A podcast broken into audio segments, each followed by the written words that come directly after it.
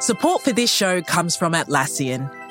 Atlassian software like Jira, Confluence, and Loom help power global collaboration for all teams so they can accomplish everything that's impossible alone. Because individually, we're great, but together, we're so much better. Learn how to unleash the potential of your team at Atlassian.com. That's A T L A S S I A N.com. Atlassian.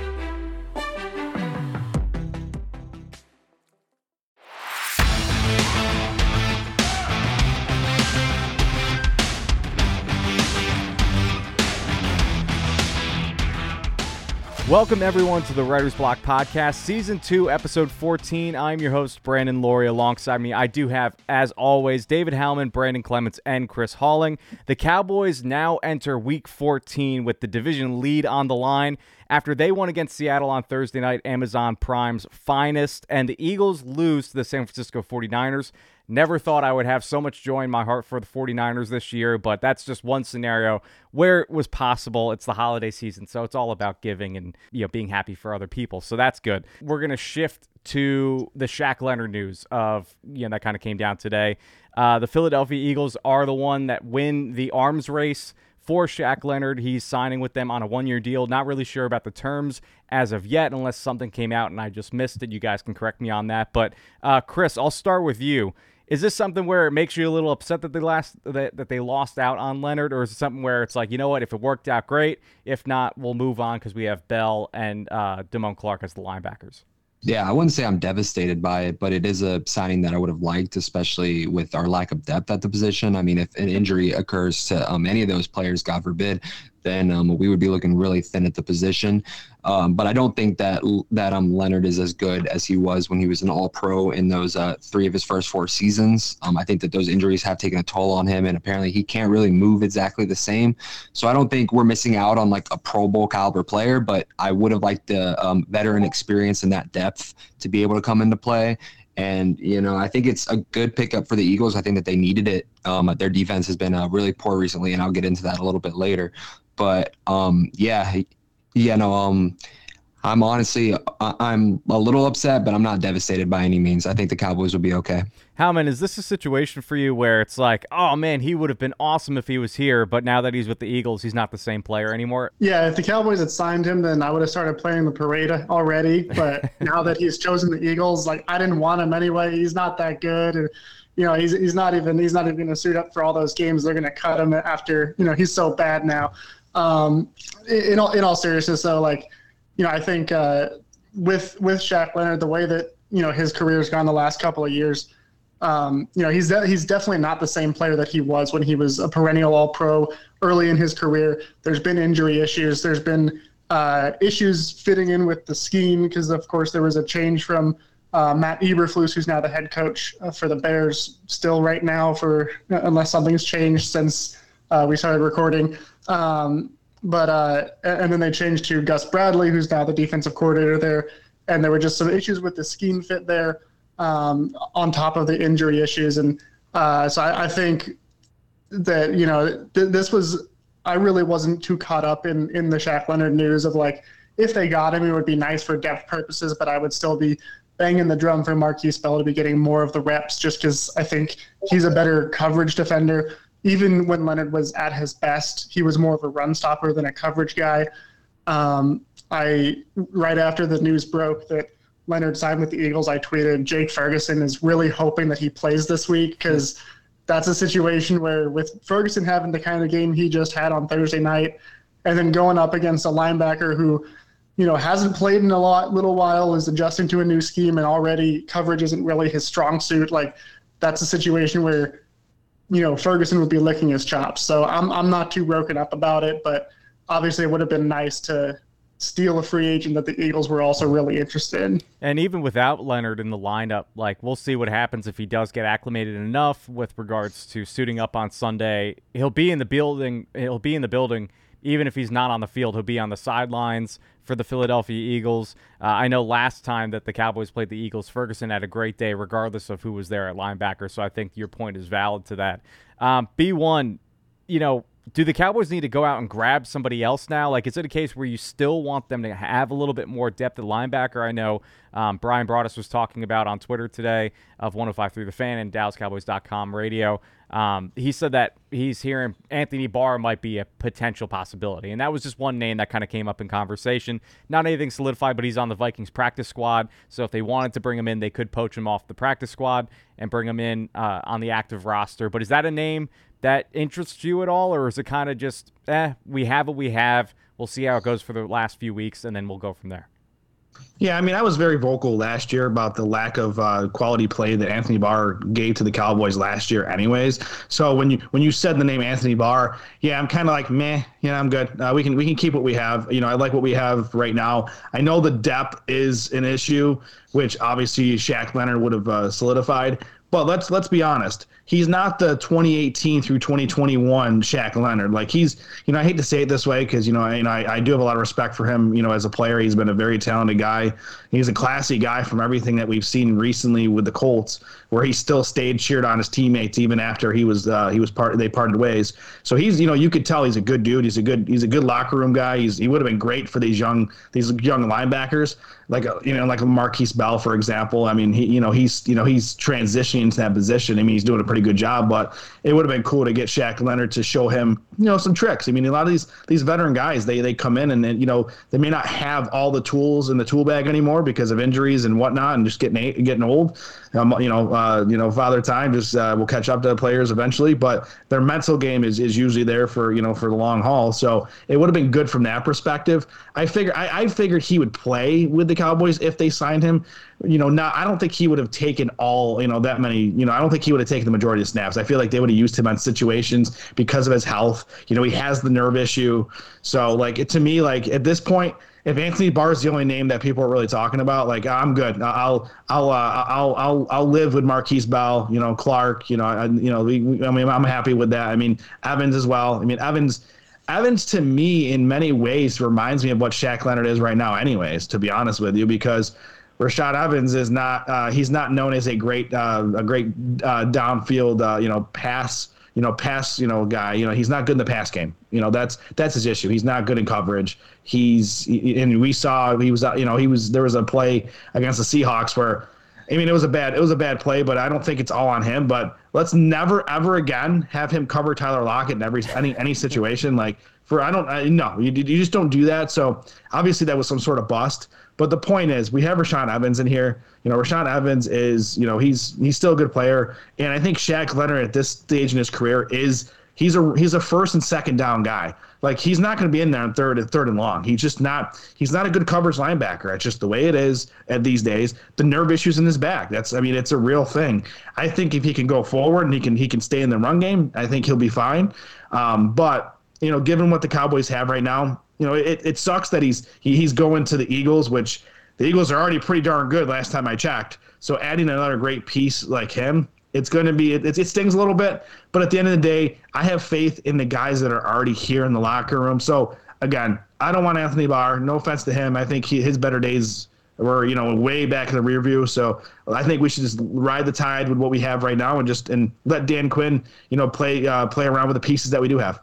For what it's worth, you have the PFF grades right now uh, for Shaq Leonard within nine games. He's at a 60.3, and for Markquese Bell and Damone Clark, an 80.5 and a 69.1, respectively. So it, clearly there's a, a case to be made that the Cowboys already have better linebackers on their team. So that's always a good problem to have. Um, and I do think we've talked about it. I think the mentorship, the mentorship would have been great uh, for having Shaq Leonard on the team, especially when you have young guys in the building and even someone like a DeMarvion Overshown who's on IR, but he could be there, learn from a little bit, kind of learn what it is like to come back from an injury, um, something where you need to kind of get back into the swing of things. I think that always helps. So we'll see how it goes, but they do have a veteran guy already on the team, like you mentioned, B1 and Rashaan Evans. So, uh, and I think also the other thing to remember for everybody out there is remains to be seen we might not see Shaquille Leonard uh, on the field for the Eagles at all this year just because maybe something happens where he's just not getting ready. Uh, injuries, of course, play a factor into this, so you never know. Um, but of course, if he plays really well,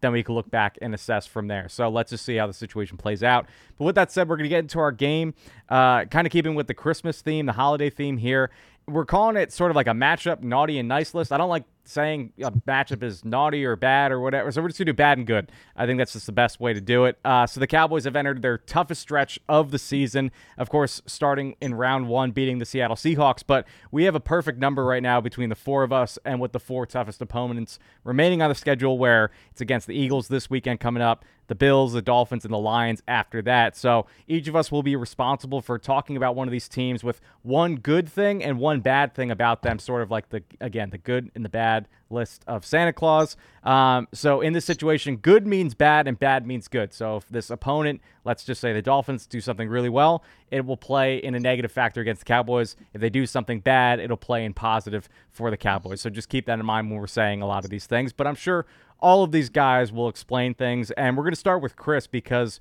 we're going to go in order of the games that are going to be played. So, of course, with the Eagles coming to town this weekend, I turn it over to you. So, what's the one good and the one bad that you found about the Eagles?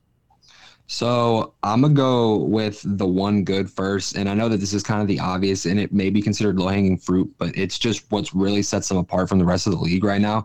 And they are fantastic on fourth down, and I think that that's something that uh, really hurt the Cowboys in their first matchup. In the first matchup, you know, they used their famous tush push play on on three of the four touchdown drives against the Cowboys. So I mean, if you can just stop them from getting in those situations, you're forcing a potential turnover on downs, you're forcing a punt. It changes the whole game, and you know know, um, throughout this season, they're 73.68 um, percent on their conversion rate, and the next closest are the Vikings at 66.67. So there's a massive drop off from them and the rest of the league.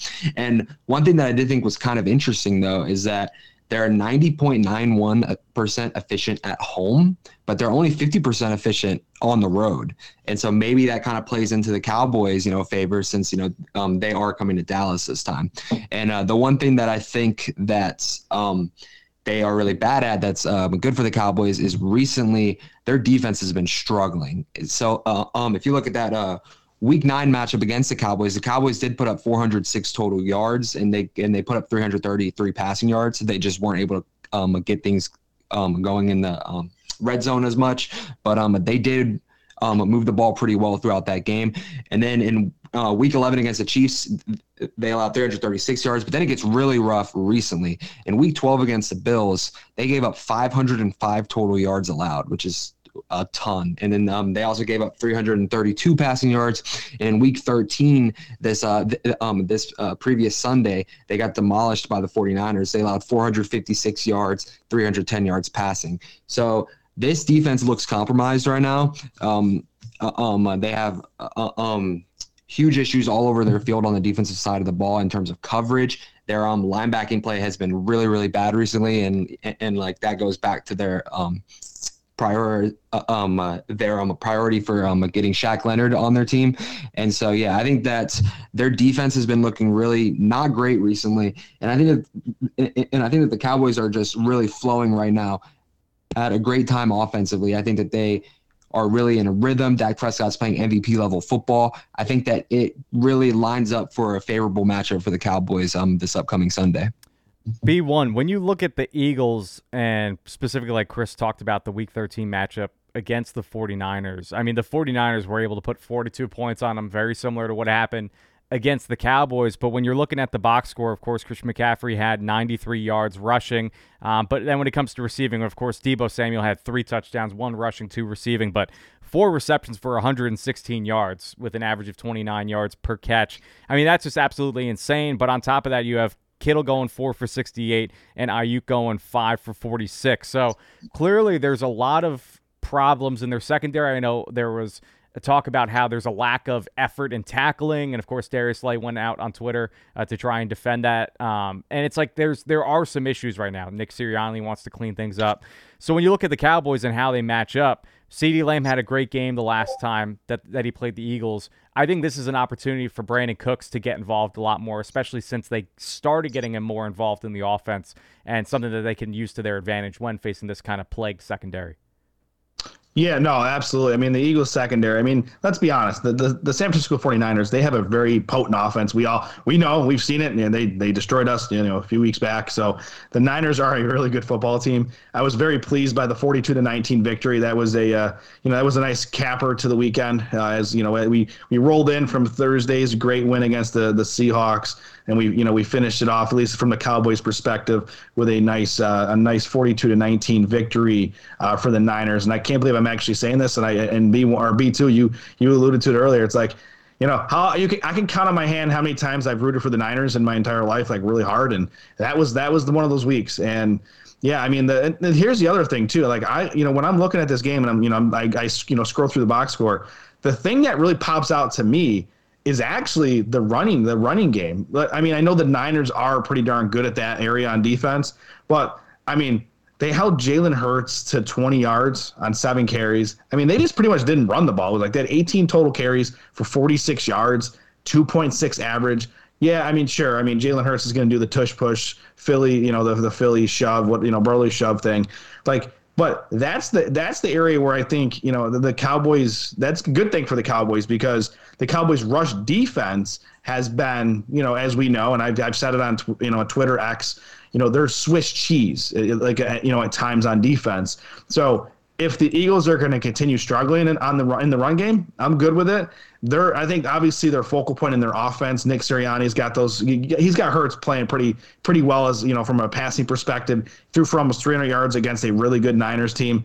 And the thing is, DeVonta Smith and AJ Brown. I mean, that's going to be another another crazy matchup. Like that's I mean, AJ Brown had eight catches, 114 yards and then DeVonta Smith had nine catches for 96. So they they both were just right around the 100 yard mark, you know, each, and they both almost caught 10 balls apiece. So like obviously that's the focal point in the in, in the offense. So so I, I think that matches up well with DaRon Bland and, and Stephon Gilmore. So I mean if, if they want to keep trying to throw the ball, that's fine because that gives DaRon Bland more opportunities to make interception and I, I, feel like Stephon Gilmore is due as well. So you know, from from that perspective, that's kind of where you know I, I feel very confident in.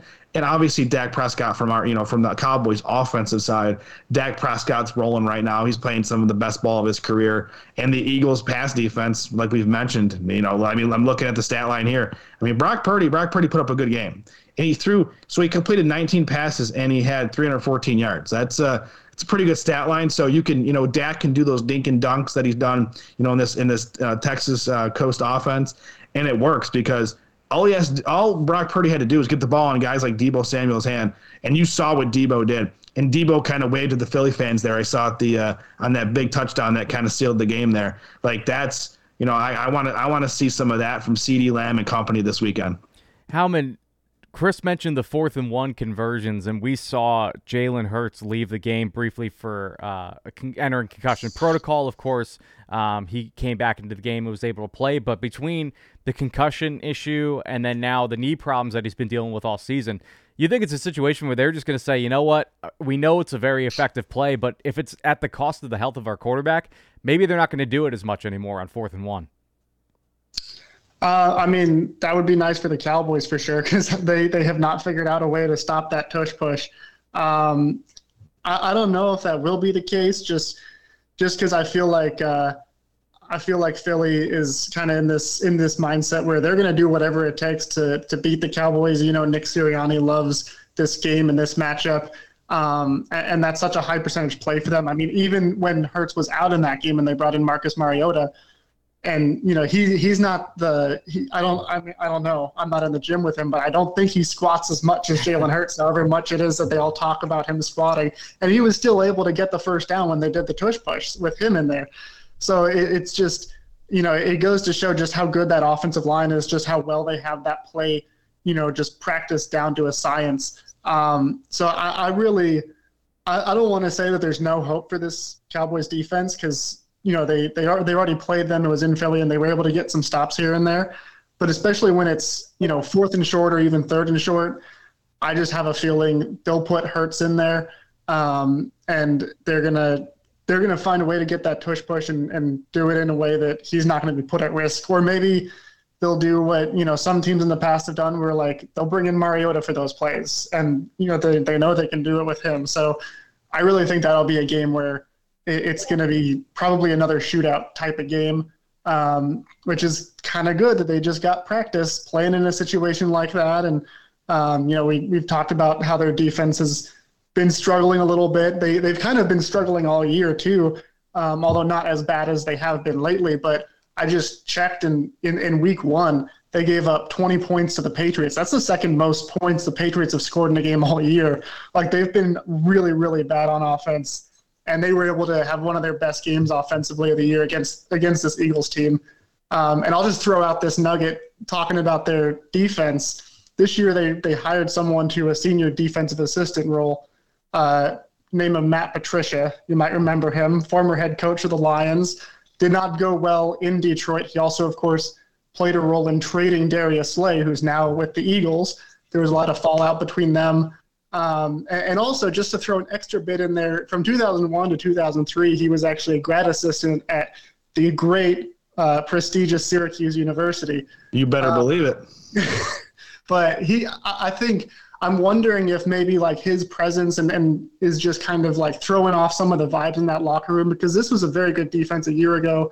And I know they lost some pieces, and that's certainly been part of it too. But um, you know, with the the bad blood that already existed between him and Slay, and some of that drama kind of getting in the mix there, and then you know dealing with the the high expectations that they all had. I'm I'm wondering if that might be a part of it too, just just beyond the actual on the field football play.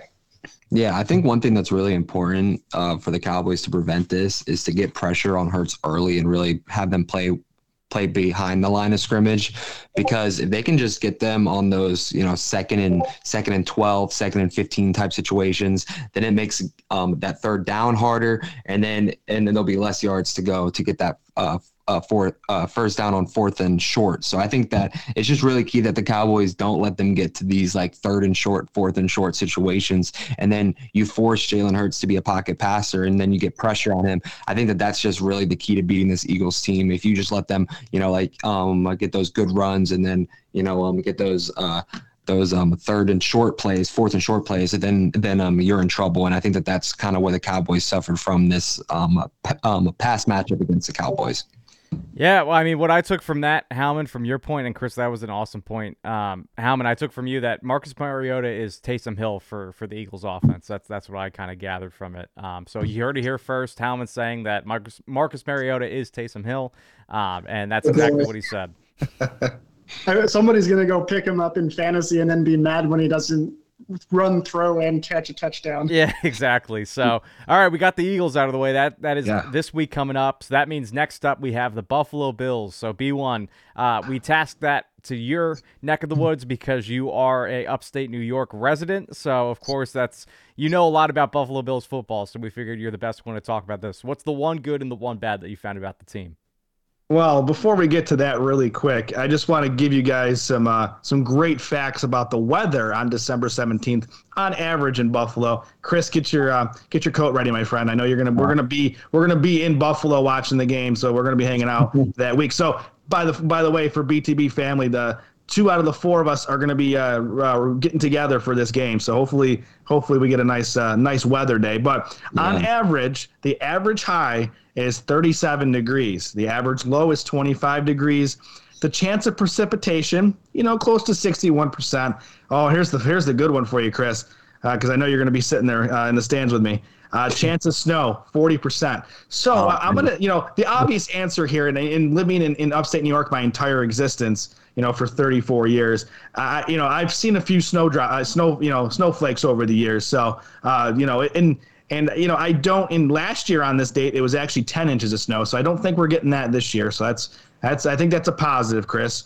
But that's the, that's the low hanging fruit. So I'm gonna go. I'm not gonna talk weather because the Cowboys can play in all all conditions the way they the way they play offense. So I'm not I'm not too concerned about that. So the thing that I want to focus in on first, which is I guess it's it's a I'm to call it the nice part because it's you know it's a good thing for the Cowboys to exploit is the the, the Buffalo Bills uh, lack of rush defense. You know, looking at the metrics here, they give up 4.7 yards per rush, which is uh, they which is ranked 29th in the league, which is you know at the bottom of the league. So what does that tell you?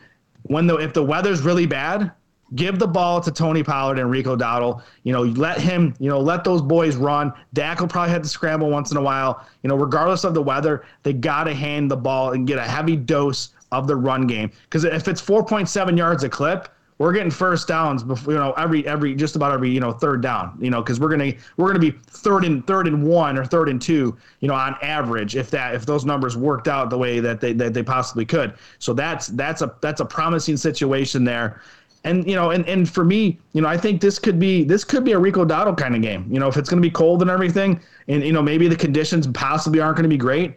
I don't think Pollard can. You know, his the way he's elusive and you know he's he's very you know I call him the jitterbug of the running back uh, room. That might not work with the way the conditions could be. And Rico Dowdle's more of a downhill, like I'm going to run you over, you know, style running back. That's the kind of running back you know, in growing up in this area, you know, you know, in upstate New York, you get a power back that just wants to go downhill. He's going to be more effective because when it's cold, and I've played in it when I, you know, growing up and you know, growing up in, in the, you know, in this area, when you have somebody hitting you constantly and constantly, you don't want to get hit anymore. You're like, all right, I'm, you know, tackling's going to get really uh, tough at that point. So Rico Dowdle could see a lot of touches in the game, you know, which could really help the the Cowboys. Now, on the other side of the uh, on the other side of the coin, uh, there's there's this thing with the Buffalo Bills uh, that they're really good at, which is you know I, I could I consider this my naughty portion of it. So the Bills are number one in the league in third down conversion rate with uh, with nearly 50%. So they're at 49.68. A fun fact, a fun, a fun aside, the Cowboys are number two. So they're, you know, the Cowboys are good on third down as well at 48.48%. But the, the point is, the Bills, when they get the third down, half the time you just flip a coin they're going to get the first down just according to the numbers throughout you know throughout the season. Now how does how does the cowboys defend that? I mean obviously we'll see how the weather goes because that's you know that's that's that's the one animal that we'll, we'll have to wait and see what happens. But i think the you know the key is and i think it's pretty obvious the cowboys defense needs to really be tough on first and second down and and put the bills behind the, the eight ball and have third and third and longs. That is very important because when it's third and long you want to bring Micah Parsons, you know, Tank Lawrence. You want to bring all those boys in and just, you know, let I call it the Lamborghini package because they're all our speedy pass rushing guys. So get our Lamborghini package in there and just go after Josh Allen. You also want to leave a QB spy. So I think, you know, you could also use a Markquese Bell in that situation because as we all know, Josh Allen is a pretty darn good runner when he gets when he gets moving. He's a big guy, hard to bring down. But you know, I think you know you, you might want to keep a QB spy on him just in case and uh, you know, can do that. And and here's the other thing about Josh Allen: if you get enough pressure on him, he's going to make mistakes. Everybody I know in this area that's a Buffalo Bills fan, that's what they complain about. It's feast or famine with him. Either he, you know, either he doesn't, you know, he doesn't turn the ball over at all, and you know they're just steady Eddie, or they're just games where he's he's almost giving the game away because he's just he's always the thing with Josh Allen that I have a lot of respect for. He's a gamer. He's going to give you everything he's got, but also sometimes I feel like Josh Allen does too much, and the Cowboys need to exploit that. And I think, you know, putting the pressure on him, you know, forcing him to make bad plays, which he's known to do, is going to be key. And just as you know, as a side as a side note, he's the he's the number he's ranked number two in the league in interceptions with 13. The only guy that's got more right now is Sam Howell. So you know, right now I think that's the key to getting you know to, to really taking care of business. You know, on December 17th in, in Buffalo is you know pin the ears back, make Josh Allen you know make mistakes, and that's the key because that's the catalyst of what the Cowboys have done this year. You've seen all these blowouts. This is what they do. You get blowouts because of this defense, and they score points. They're making great plays, and then Dak and the boys don't have to work as hard because the defense is feasting. So that's the kind of game that I expect the Cowboys to play uh, in two weeks. Howman. Support for this show comes from Atlassian. Atlassian software like Jira, Confluence, and Loom help power global collaboration for all teams so they can accomplish everything that's impossible alone. Because individually we're great, but together we're so much better. That's why millions of teams around the world, including 75% of the Fortune 500, trust Atlassian software for everything from space exploration and green energy to delivering pizzas and podcasts. Whether you're a team of two, 200 or 2 million, or whether your team is around the corner or on another continent altogether, Atlassian software is built to help keep you all on the same page from start to finish. That way, every one of your teams, from engineering and IT to marketing, HR, and legal, can stay connected and move together as one towards shared company wide goals. Learn how to unleash the potential of your team at Atlassian.com. That's A T L A S S I A N.com. Atlassian. It's only a kick, a jump, a block. It's only a serve. It's only a tackle, a run. It's only for the fans. After all, it's only pressure. You got this. Adidas.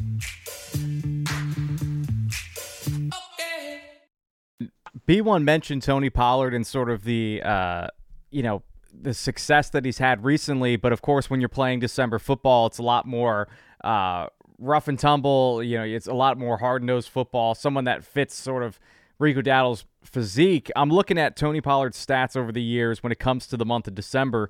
He hasn't really played that much when it comes to cold weather games. Last year at Washington, it was uh, seven carries for 19 yards. He was inactive against the Titans, and that was sort of a cold weather game. Um, so there wasn't really much to do last year in 2021. They went to Philadelphia at the end of the year. He was inactive for that game.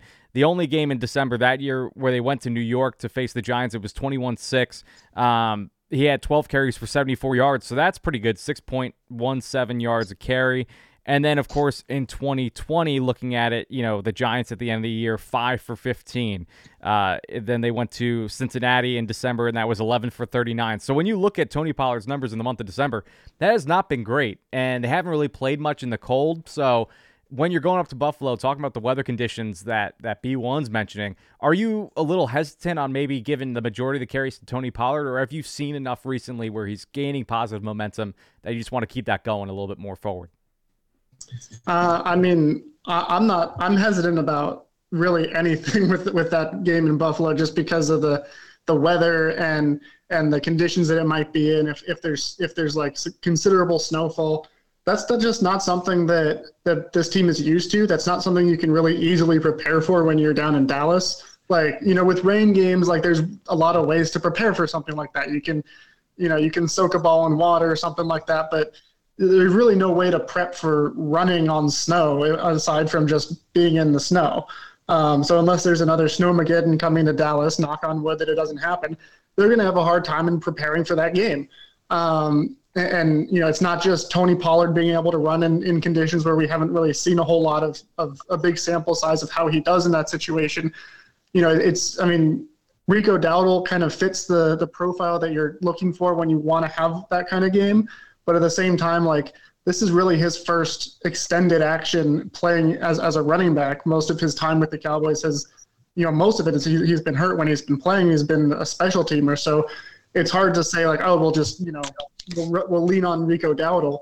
Also, this is a pass first offense, and, and that's where they've had all their success. They've gotten better at running the ball the last few weeks, but a lot of that has been because the pass game has been so dangerous that it's opening up holes for the, for the run game. And it's hard to throw the ball when it's cold weather like that, especially when you're not used to it. The ball actually gets like harder, like it, it's harder to catch. It like hurts your fingers when it hits. Um, and and Dak throughout his history has not always been the best when he plays in those cold games. Um, so that's that's a little concerning too, just in terms of like, you know, what are how are you going to actually, you know, navigate those waters? Um, I think that'll be really really interesting just to see what Mike McCarthy does to adjust for that. Obviously, he knows a lot about playing in cold weather games, having coached in Green Bay for a very long time. So I really I don't know what the answer is. I'm also I was born and raised in the deserts of Arizona, and and now I'm like freezing in the winter of Oklahoma. So I'm definitely not the person to ask about this. Um, I'm really curious to see you know what McCarthy comes up with for that game and how he tries to attack it, especially once we get a closer uh, cl- get closer to the date and have a better idea of what the weather will look like. Chris, one of the things that we've seen that the Cowboys defense has struggled with over the years has been the mobile quarterback. And when you're looking at the upcoming schedule, outside of Jalen Hurts and Josh Allen, you have Tua Tagovailoa, and then of course Jared Goff. Sam Howell, like the Week 18 game, I'm kind of not really thrown in there. I mean, he can run too, but with Jalen Hurts a little compromised, not really as fast because of the knee injury as we've seen in the past really Josh Allen is the last big test for the Cowboys. And if you think ahead, when you look at other matchups, maybe in the playoffs, um, not as many mobile guys outside of like a, a Jalen Hurts. Um, but when you look at the AFC, you know, if the Cowboys do make it to the Super Bowl, you know, you have guys potentially being like a Josh Allen, a Lamar Jackson, guys who can run the football on their own. And the last time the Cowboys played the Buffalo Bills, I believe the last time was on Thanksgiving um, in 2019. Josh Allen had 10 carries for 43 yards and a touchdown. So he's a guy that, like B1 talked about, you know, those third downs, third and short, maybe third and three, third and four.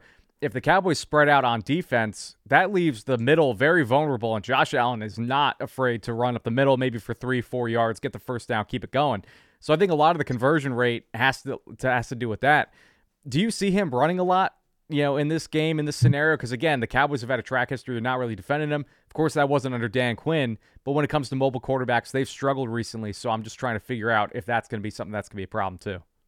I definitely think that that's something to keep an eye on, especially too considering the fact that um, I think that that's a huge reason why they're number one in the league in uh, third down conversion is because it's really hard to um, it's really hard to defend an offense that has a mobile quarterback. And what makes it even more dangerous is that he's not just a mobile quarterback; he's a great arm talent while while throwing on the run. He's a great pocket passer as well. So I mean, I'm, I'm, i mean, Josh Allen is one of the more talented quarterbacks in the NFL. He's just had some um, he's just had some turnover issues over his uh, past uh, couple seasons. But yeah, no, I think that's something to look for, especially too when um when um we're talking about weather. Um, I think that in a game where the conditions could be harsh, I think that that um there is going to be a lot more running involved.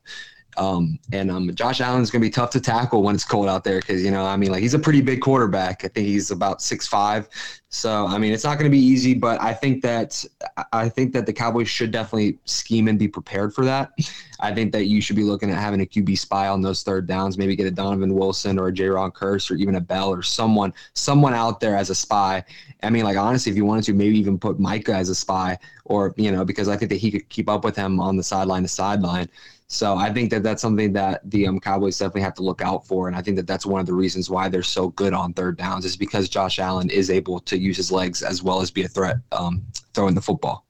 Well, we were just talking about the coldest game of the year for the Cowboys, most likely, of course, depending on what happens uh, with the Commanders at the end of the year.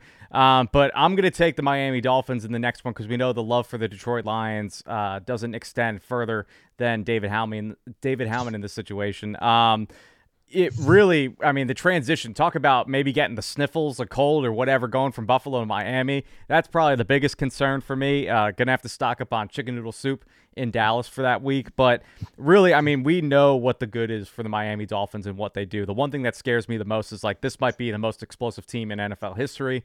Uh, they have a ton of track stars all across the board. Um, looking at the last two weeks, the Dallas defense has given up 376 yards to the Commanders and 406 yards to the Seahawks. The Dolphins are averaging 428.4 yards per game. That's absolutely absurd. Um, of course, the Commanders are a divisional opponent and could probably be close the majority of the time. Of course, there was a lot of garbage stats at the end. Um, but when you look at the Seahawks, like they have a makings of a playoff team. I know they're in wild card contention right now. And when you look at the weapons that they have on the outside in a DK Metcalf, you know, we mentioned Lockett, Jackson Smith-Njigba. I mean, it doesn't get any better or worse for the Cowboys than Tyreek Hill, Jaylen Waddle, Raheem Mostert, De'Von Achane is back. He scored two touchdowns against the Commanders on Sunday. And I just look at the struggles of late in the Cowboys secondary. We know DaRon Bland was picked on against the Commanders and, of course, against the Seahawks in the first half. Um, and then we know that Stephon Gilmore, given his age, we know how talented he's been this year and over his career, but given his age, the speed isn't really in his game as much anymore. So if he's matched up with a Tyreek Hill, I don't see that really going well for him. And then on top of that, Hill is such a matchup nightmare. I know on one of the touchdowns he scored, I believe it was the second one or the first one. Um, against the Commanders. He was matched up with somebody in the slot against the slot corner, and he just burned him for the touchdown. And to me, that gives me flashes of what Jourdan Lewis has struggled with a little bit. He's good in sort of like man to man in the hand in the hip pocket of wide receivers, but when it comes to Hill, it's like it's not even a chance for him to do that. So. I, I mean, and I look at the the Seahawks game. You know, I want to ask you guys who had the best coverage grade on on defense according to PFF. Can you can you tell me who it was? Um, I'm not 100 percent sure. I'm just gonna guess that it was Stephon Gilmore. I'm gonna guess. Are we saying just so the just so the DBs or the whole defense? The whole defense. Gilmore. Yeah, I go Gilmore too. I feel like it was uh, like Bell or Clark. Uh, it was Dorance Armstrong uh, Oh, with nice. a 69.8 Nice. grade, and Gilmore had a 59.2, so that was the most among the corners and linebackers. And then the worst grade, of course, um, was Jaron Curtis at 28.5. I feel like also the safeties have struggled a little bit as of late. And when I just look at the overall secondary for the Cowboys, they are a little bit older. And when you're trying to keep up with someone like a Tyreek Hill, you want to be a younger secondary. I think that's why we saw the Chiefs and the Eagles have a little bit more success in containing him, um, just because they have a little bit more youth on their side. Um, but if you're looking for the pass ru- pass rush to help to get pressure on Tua to mitigate maybe these deep passes, uh, the Dolphins have allowed just 18 sacks on the year, the third lowest in the NFL. So that might not work. Uh, but the good thing and bad for the Dolphins that has sort of hurt them a little bit of late is the health of their defense has taken a hit. We know that they lost Jaelan Phillips uh, against the the New York Jets at MetLife Stadium with an Achilles injury. Um, and then they also recently on Sunday lost Jerome Baker, their starting linebacker, uh, which looked like a pretty bad injury. I think it's an MCL sprain, which could keep him out a few weeks. So they're struggling a little bit with regards to their pass rush and their linebacking corps. The only way I see them winning this game for the Cowboys is to do exactly what they did against the Seahawks. You mentioned it earlier, Howman. This sort of track meet to kind of keep up with the opposing offense from scoring. I see this game being a shootout. When they end up going to Miami, we see we know the weather will be somewhat decent, maybe 70s in Florida, which is cold for them, but you know, for for UB one, that's like that's perfect summer weather. Majestic weather, yeah. Exactly. So I just I also look at the Vic Fangio Vic Fangio defense. It gave Dallas trouble in 2021. Um, so a familiar opponent there. He might have something schemed up to go against Dak Prescott, but Dak has been great against zone coverage ever since Week Seven, since the bye. So I think that there's a lot of things that could play in favor for Dallas to have success on the Dal- uh, the Dolphins defense. Um, I think that maybe injuries might play a factor to them having a little bit more success. You mentioned um, B1 that their success rate on third down is pretty high. I also noted that too. But the Dolphins are 29th in red zone percentage, allowing teams to, to score on 66.7% of their attempts. We know the Cowboys were struggling, but they're going up. They're at 17th right now with 53.7. So I just look at when the Cowboys get in the red zone, they have to score. The Dolphins defense will allow that. At least that's what the stats show. So I think it's going to be a shootout. I'll turn it to you, uh, Howman, first. You know, the threat of Tyreek Hill and the speed of this offense. Like, do you see any possibility of the Cowboys defense keeping up with this team? Well, first things first is you got to put Dorance Armstrong on him all game. um, Yeah, yeah. That that's what that's what the numbers would show, right? Lockdown Yeah. corner. Yeah, PFF recommends it. Um, no, I mean, there, there's no way to stop Tyreek Hill. There's no way to shut him down. And even if you do, there's a guy named Jaylen Waddle that's also pretty good. They have speedsters all over this all over this roster, and it's just, uh, I mean, it's incredible the the talent that they've amassed and the way that it fits into the scheme that Mike McDaniel runs there. Um, and, and it's kind of funny because like you watch Kyle Shanahan's offense with the 49ers and like they're just really creative in how they get guys open. They don't necessarily have like speed demons. Not that Deebo Samuel isn't fast, but he's not Tyreek Hill. Um, and then Mike McDaniel, you know, comes from that San Francisco offense, goes to Miami, and he's like, just give me all the fastest guys you can find, and we're just we're just gonna we're just gonna beat everyone with speed. And he's doing it, and it's wor- working really well. So, I mean, when you watch the Dolphins this year, though, there have been some games where the offense has been, you know, kind of knocked off their rhythm a bit. And I mean, they they scored only 20 against the Raiders a couple weeks ago. Um, the Chiefs limited them to 14. Uh, the Jets were doing fairly well against them. Um, they scored later in the game, but the Jets defense generally did well against them, all things considered. Um, so there is there there are some things out there on film that you can look to to to see like here's the best way to beat them, but it really does come down to execution, and that's been this Cowboys defense's biggest issue as of late is guys just making mistakes in coverage. Um, you know, the, the DK Metcalf huge touchdown run in, in the very beginning of the game. Um, you know, DaRon Bland is kind of running underneath to kind of, you know, pick it off, undercut the route. Donovan Wilson comes, you know, screaming down and he takes a bad angle. Neither of them gets to the ball, and then there's just, you know, wide open space for one of the fastest guys in football. And that's not going to cut it against Tyreek Hill and Jaylen Waddle. So they have to play discipline. They have to play within the scheme. They have to know going into that game, like, what is their plan for stopping these guys or at least containing them somewhat so that the Cowboys actually have a chance of winning that shootout. Because I do think it'll be, you know, one of those high scoring games. But even then, just like against the Seahawks, you're going to need a few stops here and there. Um, and, and, so they're going to need to play a really disciplined game, which has been a struggle for them the last few weeks. Hopefully, that was just a case of playing a bunch of games real quick back to back um, in, in such a short amount of time. Hopefully, with this being more a more normal schedule from you know a Sunday to a Sunday, that's that helps with their execution, but it's going to be tough. And I'm I'm really curious. Just like I was curious to see what McCarthy does offensively in the snow, I'm curious to see what Dan Quinn schemes up for that one because it's that's going to be a real challenging one. And that's why I really genuinely wish they played the Bills before the Dolphins because then I do think coming af- coming off that Buffalo Bills game, like you talk about guys getting beat up in the cold weather. Like if B1, you're talking it's going to be cold up in Buffalo. I mean, that's not really going to feel good going into the week where you know you're going to Miami it is on Christmas Eve. Not that that really plays a factor into it too much. Luckily for them, it is a 425 kickoff. So, given daylight savings time and all the stuff given the year, it might not be as hot as it is usually with that sort of home field advantage they have at Hard Rock, where the opponents are just right in the heart of the sun and they're just cooking all day. Um, but when you look at Tua and how well he's played all year, we know how good of a year Dak has had. Of course, Tua's right there in sort of MVP contention. When you look at big time throw rate, according to PFF, Dak has 29 throws uh, of big time throws, and Tua's right there at 27. But the number that stands out and how different they are is that Tua has 10 touchdowns and a turnover worthy play percentage of 3.1. Dak is at 1.4, seven turnover worthy plays. Tua is at 14. So he will turn the ball over. He'll we, he will make mistakes like it happened on the Black Friday game where he threw the pick six. So in your mind, is that the only way the Cowboys can kind of stop this offense? Is if Tua makes a little bit more mistakes? Yeah, and I think that's also a product of, of the Cowboys pass rush. I mean, I'll speak on it again. I mean, just talking about keeping Josh Allen, you know, you know, in the pocket and force him to make bad plays. Tua is known to it. You just the point you just made some great points and you threw some great numbers out where, you know, Tua has he, he has that uh that turnover bug in him.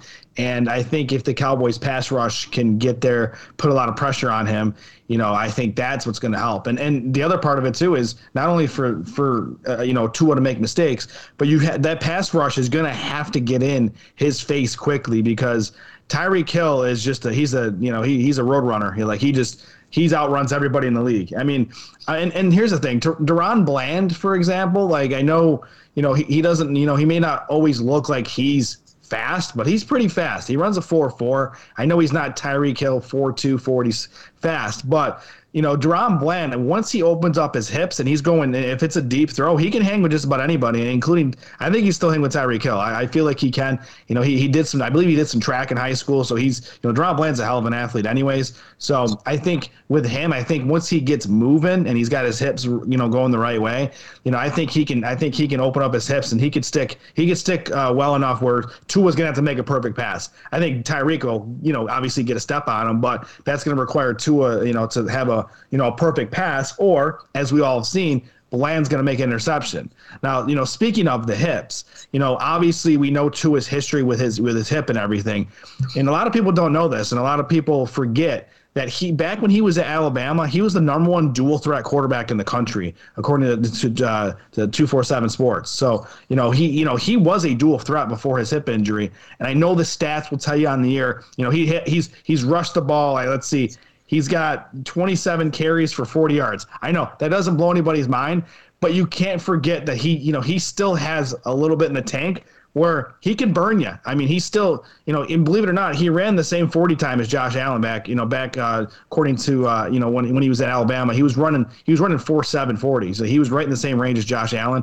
So obviously the hip has done some damage. You know, obviously the, the hip injury when he was at Alabama has lacked, you know, he, he lacks that, that, uh, that athleticism in that direction. But I still wouldn't I wouldn't count him out as somebody who who can't go down and get some yards when he needs it. He's not going to do what Josh Allen does. Obviously, Josh Allen's kind of a unicorn in that area, but you know that's that's the key. And the, and the other problem is you still you mentioned it, Jaylen Waddle. Like if you're covering, if you're you know if, if DaRon Bland's locking down you know Tyreek Hill, I don't I don't feel comfortable with Stephon Gilmore staying, you know, staying in his hip pocket, you know, Jaylen Waddle's hip pocket. So it's gonna it's gonna be uh, it's gonna be tough. I think the safeties will need to make some better plays, and they're gonna they're gonna have to play some better coverage because as we saw in that DK Metcalf, you know, that long touchdown that you alluded to from this past week, like they they gotta stop, you know, they gotta stay I feel like they're going to have to, you know, play play deep a little bit more and, give these cornerbacks a little bit of help over the top because, you know, Tua Tua is going to throw some passes and and you know if we don't have that coverage, we're going to get beat uh, beat pretty soundly. But you know, I, I think if the Cowboys pass rush can really, you know, hold their own and get in there quickly, I think that does help. I do think it's the first team to 31. I think the first team that hits over 30 points, you know, it could be even 40. I mean, it's going to be a shootout. I think the first team over 31 is going to be the winner. I think that's just where it's going to be. I think the Cowboys offense has shown that they can they can hang with anybody. I mean, look what they did this past week against the Seahawks. So the Cowboys, it's I don't I think the defense is going to have to do just enough, but I feel like on just about every possession the Cowboys are going to have to get some sort of points, ideally touchdowns, but I feel like they're going to have to get at least three from Brandon Aubrey every chance they get because I, I feel like the Dolphins' offense is so prolific that I, I feel like they're going to score a lot of points when, when they play each other. Chris, we know that Mike McDaniel is a product of the Kyle Shanahan system. So when it comes to defending, maybe the Cowboys use a, sim- a similar game plan like they did to defend the 49ers. Um, but I, I want to ask you just simply the running backs for the Dolphins. De'Von Achane, he has 338 yards, um, I believe, on the season. Um, or it might be after contact. Uh, Bijan Robinson only has 477. He's played in 13 games. De'Von Achane's only played in six. So it's like they're right neck and neck, almost 100 yards, something like that, separating them in half the games. Um, and then, of course, you have Raheem Mostert, who is, I think, let me see here, third in the NFL among running backs with 43 missed tackles forced. So, I mean, these guys, just when they get in the open field, they're super elusive. When I look at the Cowboys and what they've struggled with a little bit, maybe this sort of zone scheme, the linebackers on the move, maybe not hitting the hole, the right hole, making the right read. Does that freak you out? Like, could you see an instance where De'Von Achane's going for 150 yards, Mostert's 150 yards, and then we're not even talking about Tyreek Hill because the run game is what killed the Cowboys in this game? Yeah, yeah, it freaks me out a ton. And um, honestly, I think that that's what makes the Dolphins so dangerous is the fact that they aren't just a, uh, uh, is that they're not just a one-dimensional offense. It's not just Tyreek Hill that's burning you in the pa- in the receiving game. It's not just um, Jaylen Waddle to be scared of, you know, because then if that was the case, then it would be a lot easier to um, defend them. But if you focus too much on them, then um, uh, you're letting Raheem um, Mostert in, and um, you're letting De'Von Achane you know, um, get up to that second level. And then once they reach that second level, it's over. And um, I just want to um, go back as well. Um, we were talking about how we wish that we maybe had some younger safeties, you know, like in a situation like this you know, I think that Juanyeh Thomas, you know, I think that he's a guy who should be getting some more opportunities. I think, especially with the way that the safety room has been playing this year, I feel like the safety room has been kind of a letdown this season. You know, like you know, like the past couple seasons, you know, um, they had been viewed as that like three-headed like Hydra, that three-headed monster, and I feel like that's kind of gone away a little bit this year. So I would like to maybe see some more reps for him. You know, like bring some youth. You know, bring some bring some more athleticism, and um, yeah, but um, uh, too, I'm gonna go back to the um, question about the running game. Yeah, I think that that's a very concerning thing, especially because the Cowboys do, I think, struggle against the run a little bit more than um than um they do against the pass. Um, I know that they um gave up a lot of passing yards this past game, but I mean, like if you look at the whole season as a whole, like our coverage has been really, really good throughout the year, but the um the um run defense has had its weak moments, and um, and the Cowboys really aren't going to play a, a, running back room that's fast and as elusive as that running back room in Miami. So it's going to be a challenge.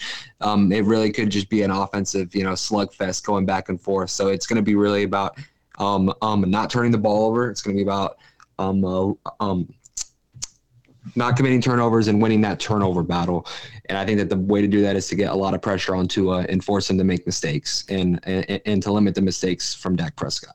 All right, Howman. Uh, last but not least, we're finishing up with the Detroit Lions here. I think each game kind of sets it, the next one up. Like when you go from the Eagles, a very physical team, going to play the Buffalo Bills in a very physical atmosphere, which then you go to the Dolphins, play a very strong run team, and then now they'd have to go and play the Detroit Lions, who have a really dynamic duo in their own with Jahmyr Gibbs, David Montgomery, but they also have the NFL's top tight end, in your opinion, and Sam LaPorta. So uh, let's start with the good and then go to the bad uh, for the Detroit Lions. yeah, well, um, anybody who really uh, follows me too closely or is even worse, actually knows me in person, knows that the Lions are my second favorite team. Um, and a lot of that has to do with Dan Campbell, the head coach. When he was hired, I, I said, I'm going to, against my better judgment, I'm going to follow the Lions. I'm going to pull for them because I love Dan Campbell, former Cowboys player. Um, really loved his coaching story. And he's done a really good job of turning this team around. And a lot of it has been built around their their physicality in the trenches. They have a bunch of weapons on offense, but the identity of, of their offense is their offensive line, which is ultimately the thing that's best for them. That's going to be a challenge for when the Cowboys do face them. Um, they they have quite a few first rounders on there. They have one of the best offensive lines in football. Um, looking at some of their some of their statistics, they're second in the league in adjusted line yards, which is an advanced statistic to kind of uh, break the running game, um, break apart what of the running game is responsible from the offensive line and their blocking. The number two in adjusted line yards, only behind the Miami Dolphins. Um, they're all, they're also fifth in adjusted sack rate. They don't really let a whole lot of pressure get to Jared Goff, their quarterback. They do a good job of giving him time. Um, and and they also are just they're, they're a pretty run heavy team. They have, as you mentioned, rookie Jahmyr Gibbs, David Montgomery, who's just a battering ram of a running back. Um, and then they've got really good pieces in the pass game. Sam LaPorta has been phenomenal as a tight end in his rookie year. Um, who would have thunk that? Like absolutely nobody could have possibly predicted that he would be, you know do this well as a rookie, um, except for maybe me. Um, but uh, they also have a guy in Jameson Williams who was a rookie last year. He hasn't played a whole lot. Ha- he's had some suspension issues. He's had some injury issues but he's starting to hit his stride. And he's another one of those guys, kind of like Tyreek Hill and Jaylen Waddle, where he, he had a, a touchdown run in this past game where it was kind of a trick play end around, and you saw his burst, and he's just looked like he was shot out of a cannon. So they have the physical guys, they have the the just absolutely bully you kind of guys um, to win in the trenches, and then they also have the burners. So that once you've kind of gotten beat up a little bit, then they bring those guys in, and they just go right past you and you have no chance. And and they've done a really good job of combining all of that. And it starts up front, and that's been a challenge for the Cowboys when they faced some of the better offensive lines like San Francisco, like Philadelphia. Um, not that the defensive line, you know, isn't good, but they do have some weaknesses that can be attacked, especially in the run game, and that's going to be a real challenge for them. Is is stopping this Lions rushing attack. Um, on the other hand, one of the things that I think is kind of has been not necessarily uh, all all out bad for the Lions, but definitely one of their weak points is their quarterback Jared Goff. Mm. For much of the year, he's been playing well, and he was actually kind of rising up the MVP uh, odds with a lot of sports books, and and then the last couple weeks, he's you know he's played more like the Jared Goff that got traded away from the Rams a few years ago. Um, he's he's been careless with the ball. He's had six turnovers in the last three games. Um, hasn't been attacking downfield. He's been holding on to the ball way too long and taking a lot of sacks that really aren't on the offensive line, but it's just you know he's holding the ball so long and not getting it out. Um, and, and, that's kind of been a recurring thing with Goff throughout his career, um, both in LA with the Rams and then in Detroit since coming to the Lions. Is if the pressure can get to him, they can throw off his timing. They can kind of uh, sometimes it seems like they can get in his head, and then he'll start making mistakes. And and last year when the Cowboys played the Lions in in Dallas, that was another situation where, um, you know, early on he started getting hit. Then he starts throwing interceptions. He starts fumbling when they sack him, and that turned into a route, a big win for the Cowboys. And for the most part, the Lions have done a good job of protecting him, keeping him upright. But that's kind of the that when they've gotten into trouble this year, and they've had a few games recently where they've gotten into trouble against opponents that they should have won by a much larger margin.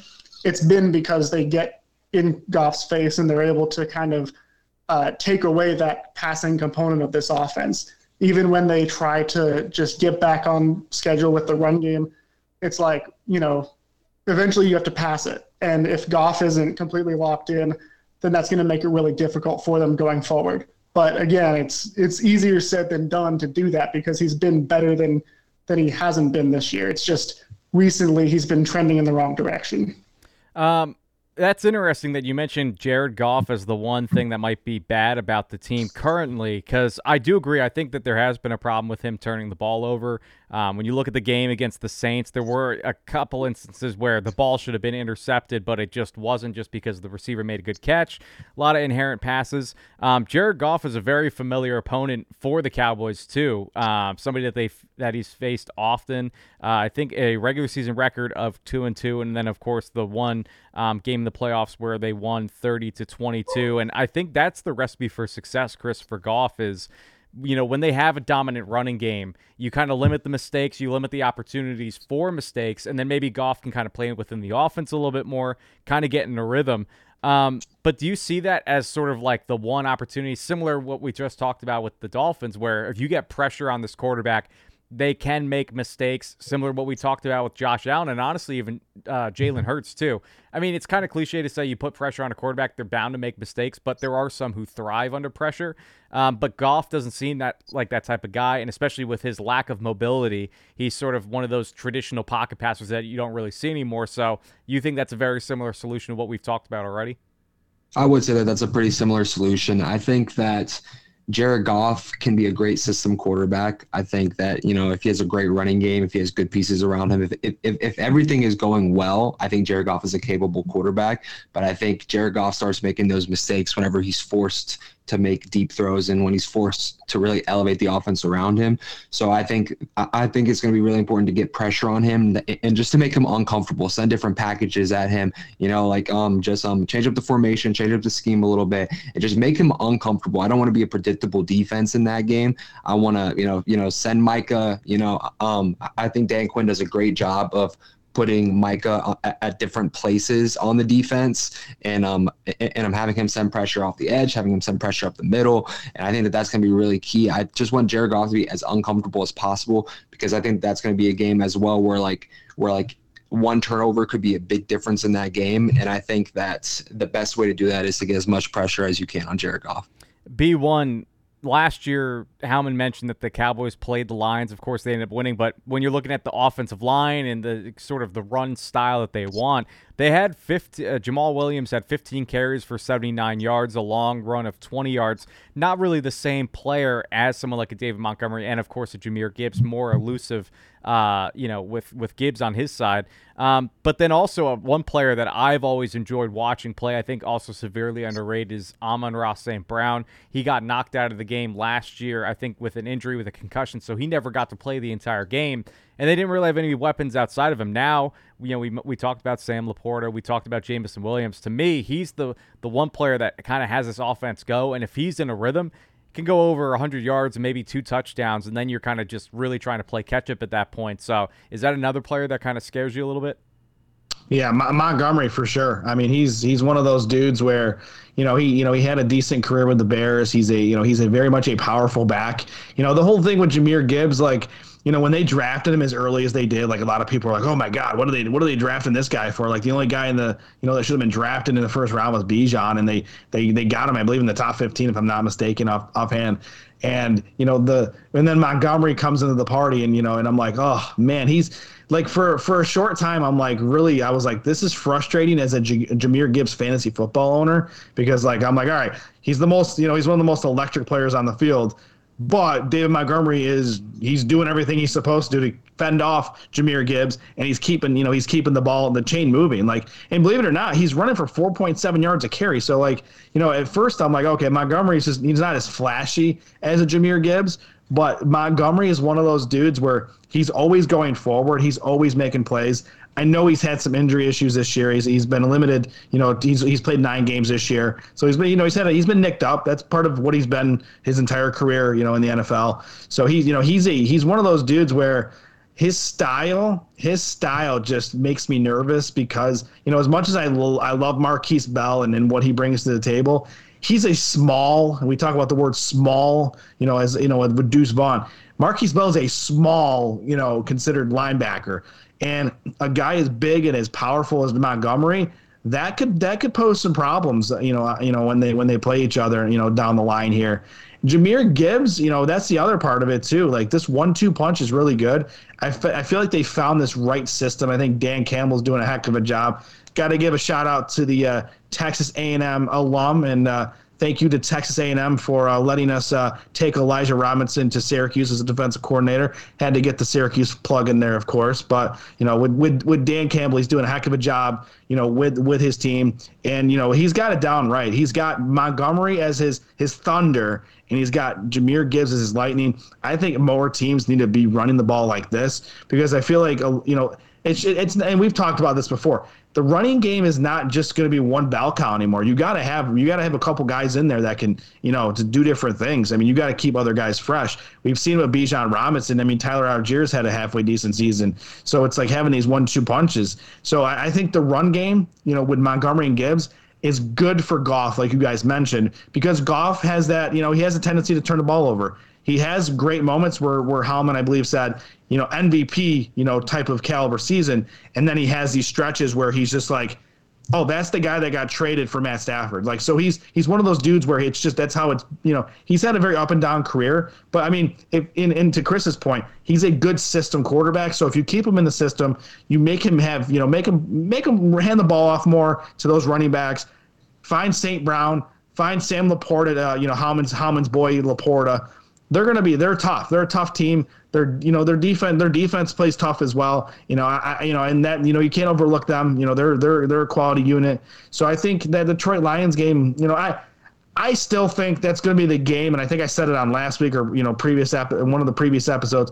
I do feel like that's the that's the game where the Cowboys are just they're going to fire on all cylinders, and they're just gonna they're just gonna punch them in the mouth, and I think that's going to be a blowout. I still think that. So that's it. That that's the preview for the next month. I mean, we've talked about it before. I mean, this is the gauntlet. This is the stretch of the schedule where the Cowboys not they don't have to prove anything to anybody on the outside. They certainly don't have to do that, but I think a lot of them are going to a lot of people on the outside are going to look at the Cowboys and what they do over the stretch and see where they really stack up in contention, uh, not only with the playoffs, but of course with Dak with his MVP campaign. Of course, depending on where you look, he's in the top one, top two, top three uh, for right now in betting odds. So clearly, there's a lot of hype around that. So I think these next few games are going to mean a lot. Maybe the team rallies around that, um, and maybe Dak has his best you know December stretch of his entire career, and you know, you're talking about the number one seed. So we're to leave the Philadelphia Eagles talk for all the other podcasts that are to be coming out on the Blogging the Boys podcast network. So you'll feel free to check out all that content and all the great content on bloggingtheboys.com. I know the McCarthy Chronicles came up a little early there, Howman. Uh, I was happy to see it, and you gave some high praise to Mike McCarthy and the Seattle uh, performance that they were able to do, right? Yeah, I mean, in a game like that where it's one of those shootouts and you go and you drop a 40 burger, which we're used to seeing the Cowboys do, but this was the first time this year where they actually like had to drop a 40 burger, and they did it. So Mike McCarthy deserves some credit. Dak Prescott deserves a lot of credit, and he's getting it. It's about time. So I, I was happy to be the one to give him his flowers. Love it. So then you can follow all of us on Twitter, on X, whatever you guys want to call it for the holiday season. It's completely up to you. No judgment here on our end. So for Chris Halling, David Howman, and Brandon Clements. I am Brandon Loree. Thank you so much for tuning into the latest episode of the Writer's Block podcast. And always remember go Cowboys.